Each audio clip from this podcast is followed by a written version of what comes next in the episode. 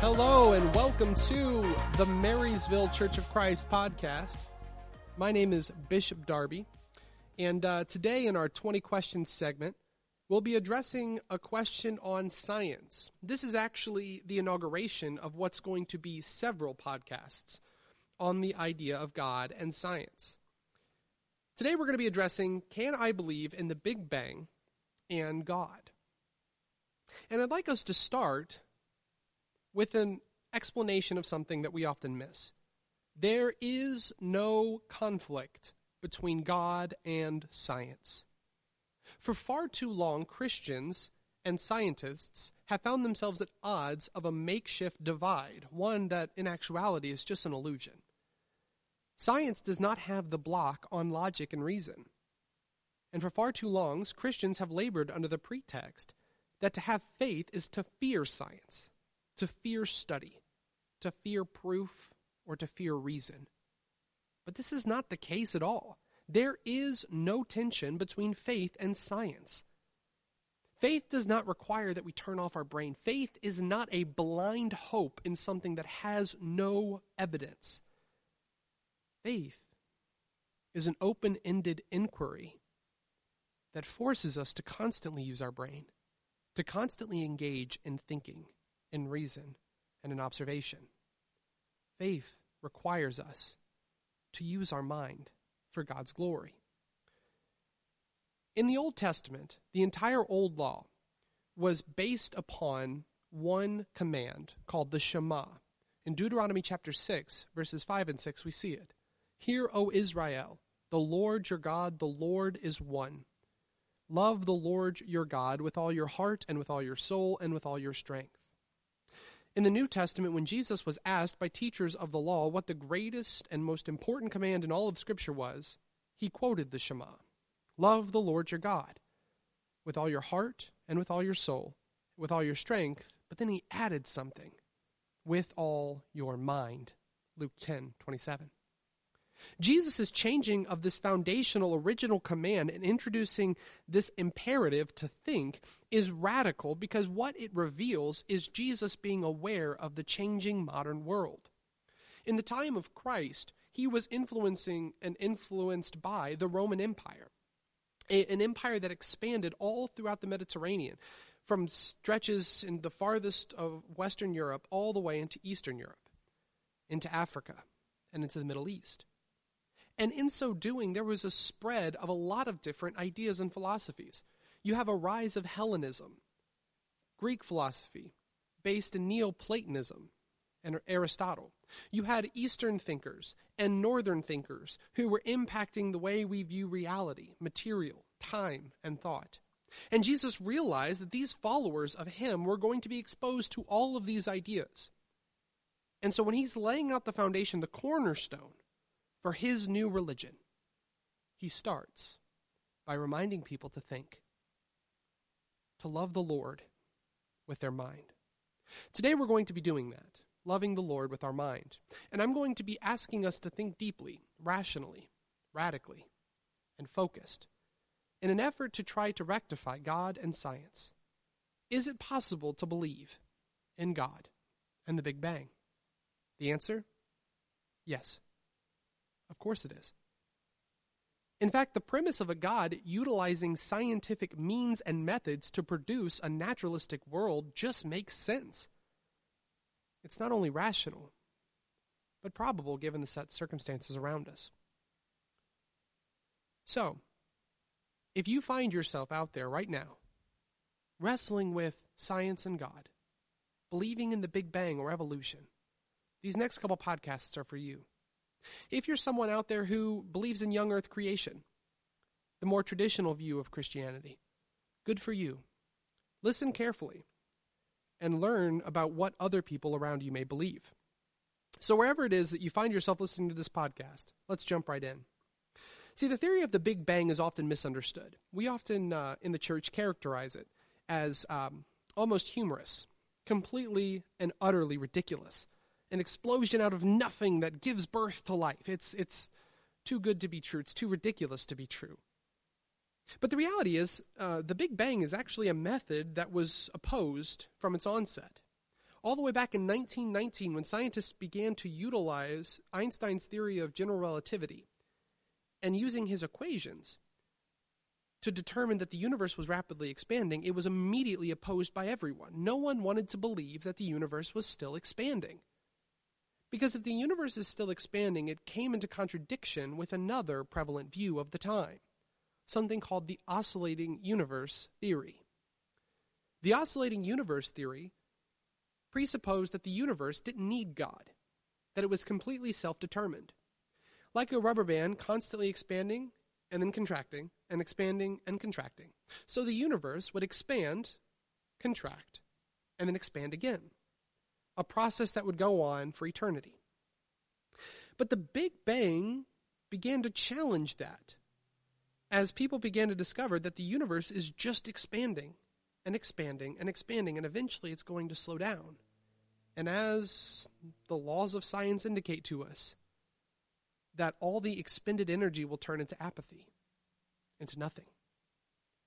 So the universe will expand until it ceases and falls into disarray. This completely flew in the face of the godless universe the scientists of the time were hoping for. And in 1967, when it was beginning, beginning to form as the most logical conclusion, many scientists including the one who mockingly gave it the name the Big Bang, refused to give up hope that maybe, just maybe, this isn't the case. So, what exactly is the Big Bang? Why did it scare scientists, and why does it scare Christians? Let's quickly go through it. It's going to be kind of technical. I'll do my best to keep it as not technical as I can, but this is um, pretty intense uh, physics that we're talking about here, astrophysics that we're going to be delving into. So, at time zero, meaning the, the inauguration of the Big Bang, there was nothing. There was a void. And this void yielded forth a singular force and energy through a quantum fluctuation. This quantum fluctuation is most related to what we know in quantum physics as a quantum leap, a visible particle jumping into existence by borrowing energy to expend it back out. This singularity, this singular uh, energy and force that actualized in the void, therefore brought energy from the void and would expend it back out. This uncaused cause, as science deems it, or emergent duality, meaning the existence of existence, is a process that many astrophysicists have wrestled with over the last decade and a half, trying to explain how it occurred. Many astrophysicists have their own theories, but the general consensus is that we can't know yet how that occurred. We don't have enough knowledge of quantum physics to know how that occurred. But they argue that it occurred. So from the void came a singular force, a singular energy, through a quantum process that we can't replicate or understand. And from that point on, a lot of things began to happen. This singular force and energy that came actualized from this quantum fluctuation was so hot, so full of, of energy that it could not uh, it could not maintain particles or expand until it cooled.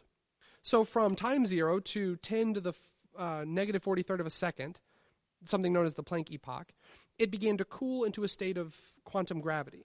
From 10 to the negative 43rd second to 10 to the negative 36th second, or roughly a trillion of a trillion of a trillionth of a second in the grand unification epoch, the temperatures began to cool down enough that things began to break apart. Forces became evident that weren't before.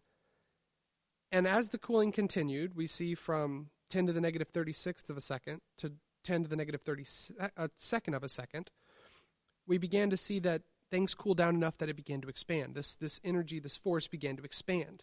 And it, it expanded so rapidly to the tune of 26 orders of magnitude that it began to, to project itself through the void, creating the universe.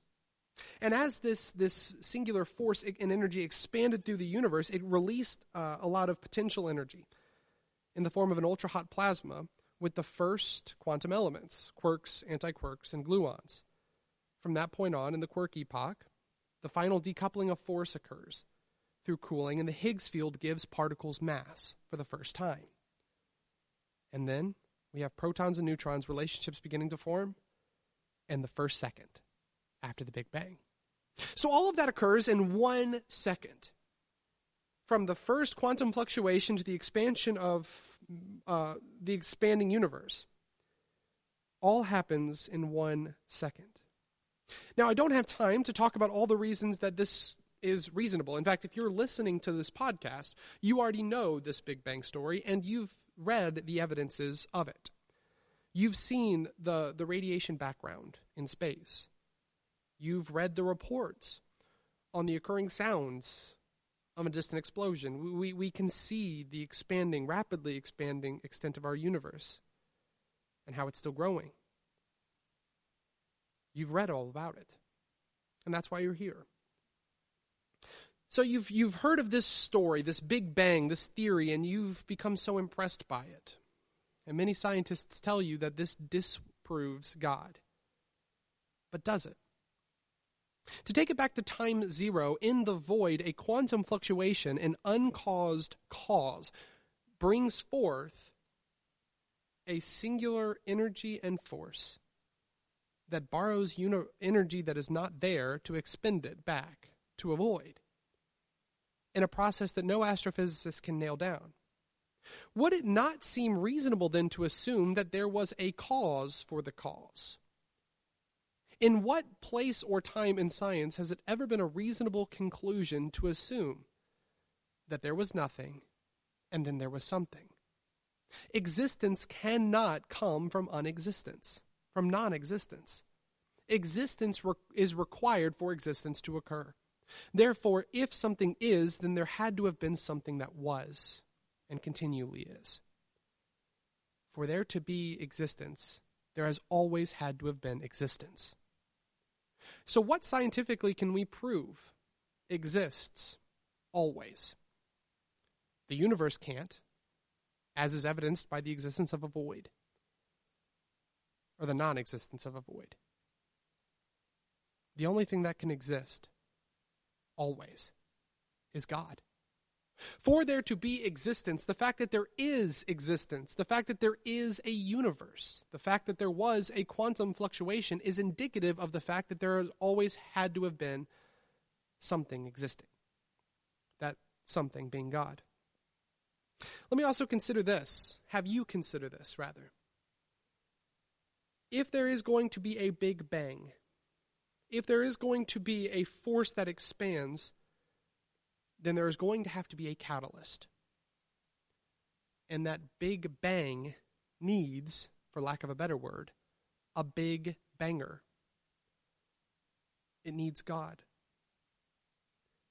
Whether you want to look at it from an uncaused cause, whether you want to look at it from an emergent duality, existence from non existence, whether you want to talk about a catalyst for a scientific reaction, all of those things, all three of those things, the core things of the Big Bang Theory require an existent God, a force that can act upon it.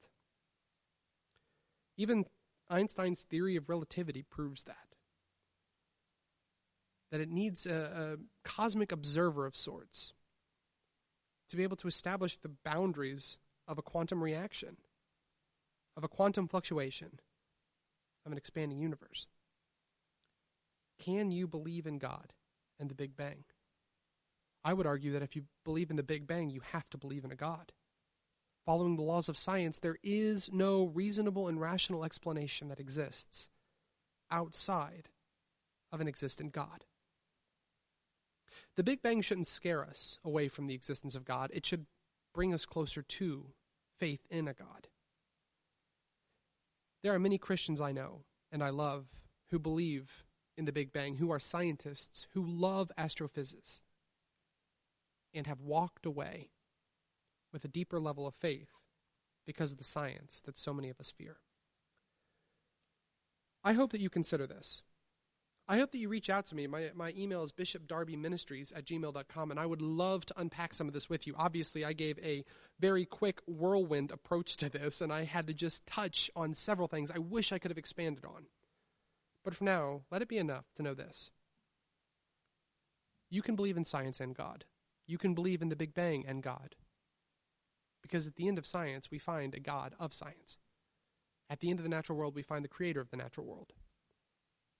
and even in the universe, in the mysteries of space, we see the fingerprints of the divinity all around us.